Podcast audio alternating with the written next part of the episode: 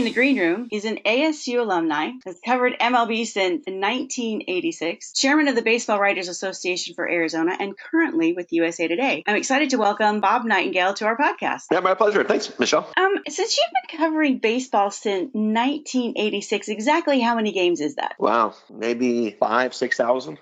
a lot of games. Yeah, so you're talking about a uh, or 62 game season. Obviously, I don't, I don't go to 162. But, you know, when you count uh, playoff games, you know, that's about, you know, 2025 in October plus spring training you know, now you're talking almost like 200 times, a, uh, almost 200 games a season, you know, times, uh, what, eight, you know, so 1986, sometimes was, we're talking almost, you know, 33, 34 years. Uh, uh, I went to ASU, but I, I think that's over 6,000 games. that's a lot of games to cover. After 6,000 games, is it fair to say you have a favorite team? No, you always root for the favorite story. Uh, the one thing too is even though lead changes are exciting for the fans and players and everything else, lead changes are a nightmare for baseball writers because all of a sudden you're ripping up your story on deadline, scrambling. You hear more swearing uh, in the press box and a lead change at any time in your life. You know, people ready to punch their computers. So those things, you root for a great story. Hey, some guy goes four for four, hits a few home runs. Hey, you root for that type of thing. You root for a great performance because that makes it more fun to write about, and the fans like that better too. So, what is your favorite story all time? Favorite story you ever wrote? You know, the uh, I covered Bo Jackson when he first broke in. I had a relationship with him like no other baseball writer. It was fun hanging out with him and getting to know him. I remember in Boston, we must have sat and had breakfast for three hours, and he kind of told his whole life story, you know, including uh, always those commercials. Bo knows this, Bo knows that. People think, oh, he's cocky because he's talking third person. Well, he had bad stuttering problem growing up, and so did when he uh, got to the big leagues. So he could never use the word I. He could not say I without stuttering. So it was always both. You know, those those type of stories. You know, stories with the uh, George Brett and his family, where his dad had never seen him play in person because he always thought that George was just kind of a uh, a beach bum. You know, just kind of going through school, going through motions. Where the dad had put all this time and energy in Ken Brett. He's passed away, but Ken Brett was a young pitching star for the Boston Red Sox. So he never thought in a million years that his son would turn out to be one of the best ball players the game has ever seen. What's that story that you hated to write? Uh, you, you hate to write the real negative stories. Sometimes you have to. Uh, you know, whether people blasting away a manager, you know, owner upset with the players, a players upset with a, a guy, or even two players that you happen to both like, and neither of them can stand each other, so they're both ripping each other. So those type of stories can make it more difficult trying to find a, a middle ground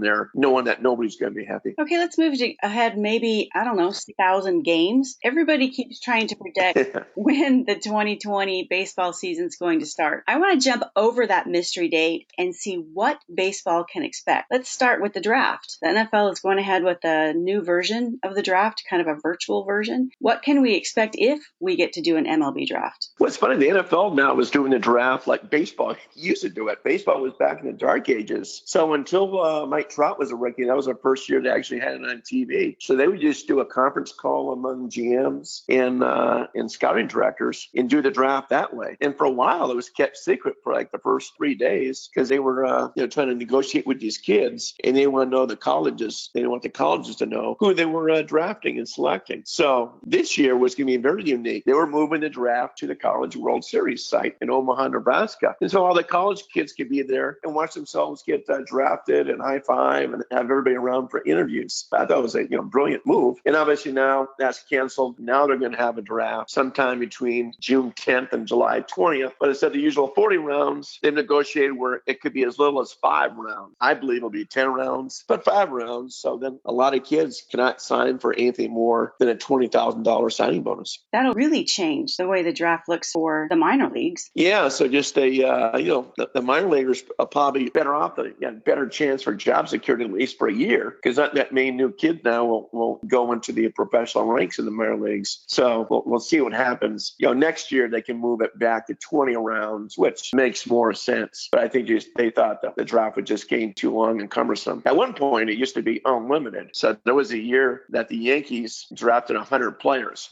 that record will never be broken. Well, let's jump to, you know, some of the things that we are going to change this year with the draft. The LA Dodgers traded some of their top prospects for Mookie If there's no season, can they rescind that trade? No, I'm sure they'd like to. they'd love to if there's no season. So it's almost like you made the trade for nothing. And they gave away Alex Verdugo, a nice young uh, outfielder, and a couple of prospects. So now Boston and Boston was getting crushed for trading away Mookie Betts and David Price. Now it looks like a stroke of genius because you get those players for nothing. And Mookie's a free agent at the end of the year. So it's very possible that here's Mookie Betts, trade to the Dodgers, never plays a single day for him, and leaves. So for Dodger fans, this, this is crushing right now because, you know, they've been at two of the last three World Series, uh, have not won a World Series since Kirk Gibson in 1988. And, and this team was built to win it all. And all of a sudden, you know, that goes away. And I watched the spring training fans' reaction to the Astros. What happens to the suspension for the Houston Astro executives if there's no season? Well, it still counts, just like for the players, you know, it still counts as service time. So a manager like AJ Hinch was suspended the entire season and later fired, but he may not miss a thing. He could get rehired by someone else in 2021. Same with the uh, GM, Jeff Luhnow, you know, could be back in action. Uh, Alex Cora got fired by the Red Sox. So who knows? Maybe we see him reemerge in 21. The one thing this pandemic does is when we do have baseball, at least for the outset, we're not going to have any fans. So if you don't have any fans, there's going to be no one to boo the Houston Astros. Everybody was worrying about the Astros, how they were going to handle it, thinking it was just going to be a complete nightmare for them emotionally. And now with no fans, it's perfect for them. And you know, sweet silence uh, of doing their jobs and being a good team. It helps them big time. Do you think they'll really though? I mean, honestly, when they come back, do you think the emotion will be over it? But I don't know. I, I think if I was a fan, I'd still be mad. Well, you can be mad, but if you scream, you sit at home and scream at your TV set, they can't hear you. So with with the, with the season open, no fans, unless there's a uh, you know players from another team booing for fun of it. That's all they're going to hear. You know, concession workers, nothing. Uh, we're going to have silence, and it's going to be very, very strange if baseball does reopen just to see games without fans. And I know they're talking about in the other sports too. That'll be very eerie. Explain the Cactus League, the Grapefruit League idea. Does it have any merit at all? Well, I think it has more merit merit than the Phoenix plan. The Phoenix plan is you have 30 teams, all in Phoenix. You know, there's 10 spring training sites. There's Chase Field, the Arizona Diamondbacks play. Phoenix Muni, where Arizona State plays. So you can use those facilities, but the plan is almost to be quarantined, like almost like you're living in a bubble. So all the players would have to go straight from the ballparks back to the hotel without seeing any family, visitors, what have you. I mean, what's what's the odds of that? So someone saying, "Hey, I want to go see my girlfriend. I want to see my family," and players aren't in favor of that. They don't want to play without their families. You know, there's Mike Trout, the best player in baseball's wife's due in uh, August. He's not going to be away from her. The Grapefruit uh, Cactus League plans are everybody goes to their own spring training sites. So now you're talking about the teams in Florida too. And also you got now uh, 26 fields to choose from, two more dome stadiums. So one in Tampa, one in Miami. So now all of a sudden 26 overall to choose from. Everybody's comfortable in their own confines. But again, the question is without any fans and without a vaccine available, can they do testing for all these players all the time? And as baseball said, you know, both Rob Manfred and the union chief Tony Clark say, we're not going to do this unless testing's available for the public. Just how bad the optics would look like, okay, here's million dollar ball players and uh, billion dollar owners on getting tested whenever they want. And The regular public can't. They won't do that unless everybody can uh, have testing. The question becomes then, how do you motivate guys? They came to spring training and they were in shape. They had planned for that. They, you know, baseball is a hit and, and catch kind of a game. They had the opportunity to start ramping up. It's kind of like the Olympics. They they planned to peak to make the teams. Now you've had teams that have had complete a lockdown. How do those guys come back and have you in any kind of shape to start whenever MLB starts? Well, you're almost going to have to start over again. You know, the, the one big difference is people don't talk about enough is when these guys show up in spring training, yeah, they're pretty much in shape. They've been working out all winter and, and doing this at their personal gyms, public gyms. Now, with all these uh, fitness centers and facilities being closed, there's no place to work out. There's no stadium this open. There's no spring training site that's open. So unless you happen to have a home gym, you know, you're missing a lot of that stuff. You can play catch with a, uh, you know, buddies in the neighborhood. You know, maybe uh, one of your teammates happen to live close by. You can do that, but it's just not the same. So if baseball does get the go ahead, they're going to have to all return to spring training and have at least three week spring training camp, probably with expanded rosters to prevent injuries and go from there. What's the chance of the games being played at neutral sites, including the World Series? Yeah, it's just a, uh, it, it just depends on where this pandemic pandemic goes. I, I think it's almost impossible to play games at their own home ballpark just because, you know, you've had governors of uh, in, in centers like in New York and Illinois and uh, California saying, hey, we're not going to have any ball uh, ball games or uh, events or concerts up until, you know, around November. You can't play unless all the stadiums are open. So now it brings you to the spring training sites. We'll see. I go back and forth almost every day thinking, okay, they'll try to squeeze some games in or there'll be no season at all. I think what we may have eventually see is this, if, if this hopefully, you know, wanes, is maybe some kind of abbreviated uh, schedule, like in beginning in August or even September with a tournament, have like a round robin tournament or, or a March Madness like you do NCAA basketball, call it October, November Madness for baseball. So it'll be a season like we've never seen before if they can ramp up. But what does that do to next year? So they, you know, they you hear them talking about we'll just lengthen the season. So instead of it being capsulated in 2020, if they extend the season, what does that do to 2021? Well, that's a big issue. Is they want to make sure that it does not impact 2021. You know, which it could impact the NHL, could impact the NBA because their season's already started. Their regular seasons are almost over. So they keep pushing the playoffs back. It's going to impact their, their next season. Baseball wants to make sure they don't do that. So their thing is, hey, we're going to wrap this thing up by say Thanksgiving weekend. You know, that will be fine. That way we can still do spring training regularly and, and all that. But the one thing they don't want to do, and with the weather too, you know, you can't play until Christmas or December. You know, something like that. It's just a uh, too much. Besides, you know, it's cold weather. You're not going to be playing in Minnesota and New York and Chicago, those sort of things. So you'd have to play at you know neutral sites or dome stadiums. I think from everything I've heard is the latest they'll go is uh, late November. Let's switch gears here since we have a lot of SOS folks. Let's talk about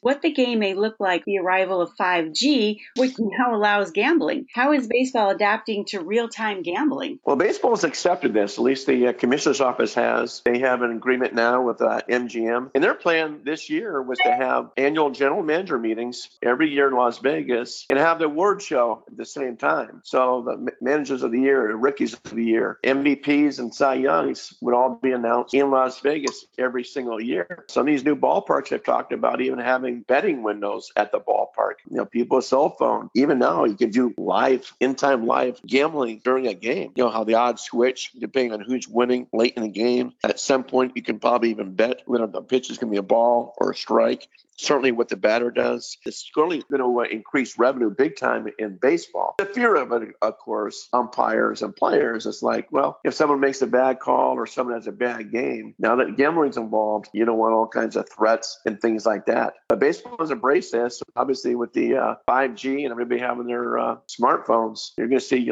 a lot of gambling inside stadiums. Do you think that virtual reality will become more prevalent for people to watch the games with the 5G delivery? Literally, they can watch the game games happening in their backyard because there's still a lot of social distancing going on in the stadiums. Is that a possibility? Oh, absolutely. I mean, I think we'll see, you know, already you can watch games on your smartphones, you know, using the uh, MLB.com app, and people do that. I mean, with the better network 5G, now people can, you know, walk around when you're grocery shopping, grabbing groceries in one hand and looking at your phone on the other hand and watch the games with great view. Yeah, I, I think this whole pandemic could really hurt baseball attendance for, for a lot of years. And maybe people say, you know what, I kind of like sitting at home, watching on my phone, having a couple of beers, uh, sitting by the pool, you know, that sort of thing. But I think it opens up a whole new world where everybody, I think, is going to be watching more games now uh, on their smartphones using 5G than sitting back and watching on their TV set. What does that do to the overall economics of baseball as far as being able to have that experience at home versus the time and effort that it takes to go to a stadium and have that experience? Well, right now, baseball, they had about 10 and a half, 10.7 $7 billion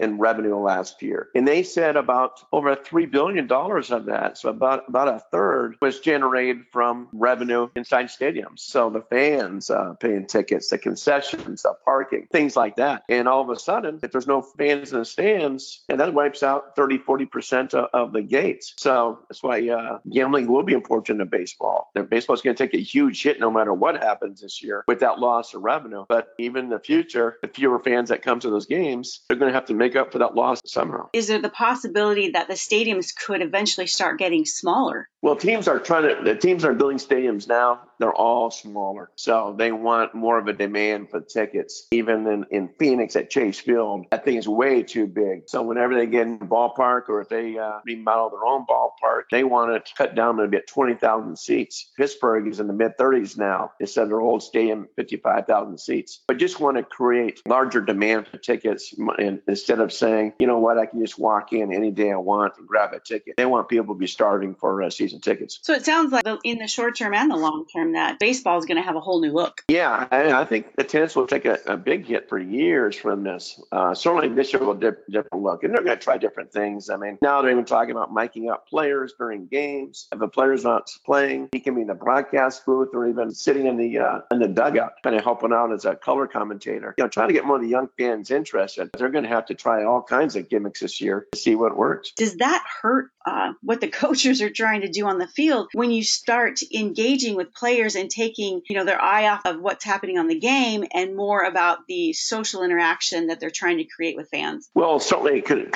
uh, create a distraction. I mean, you're trying to get someone's attention he's talking to the booth. Hey you want this guy to pinch hit? There he is on the end talking to uh, you know joe buck in the broadcast booth. So yeah it could create a, a problem. I'm sure there'll be issue at some point like hey guys you know pay attention to the game here what you're seeing on, on tv these gimmicks you know will have some problems or could jeopardize uh, some things for sure. Especially some of these old school managers saying, you know what, let those other guys do that stuff. You know, we're not going to do it. Wow. So they you could have some teams that were incredibly engaged and some teams that won't have anything to do with it. Yeah, and you have that now even, you know, in, in all sports. Like Gregg Popovich, the San Antonio Spurs coach, is famous for doing, you know, quick 10 second interviews during uh, breaks where some where some can be engaging. Uh, in baseball, Joe Maddon is very engaging. Where some other managers, you know, just give a quick answer, you know, like in Joe Girardi, let me get back to work. So yeah, it just depends too on, on personalities. Hey, thanks, Bob, for taking the time to join us here in the green room.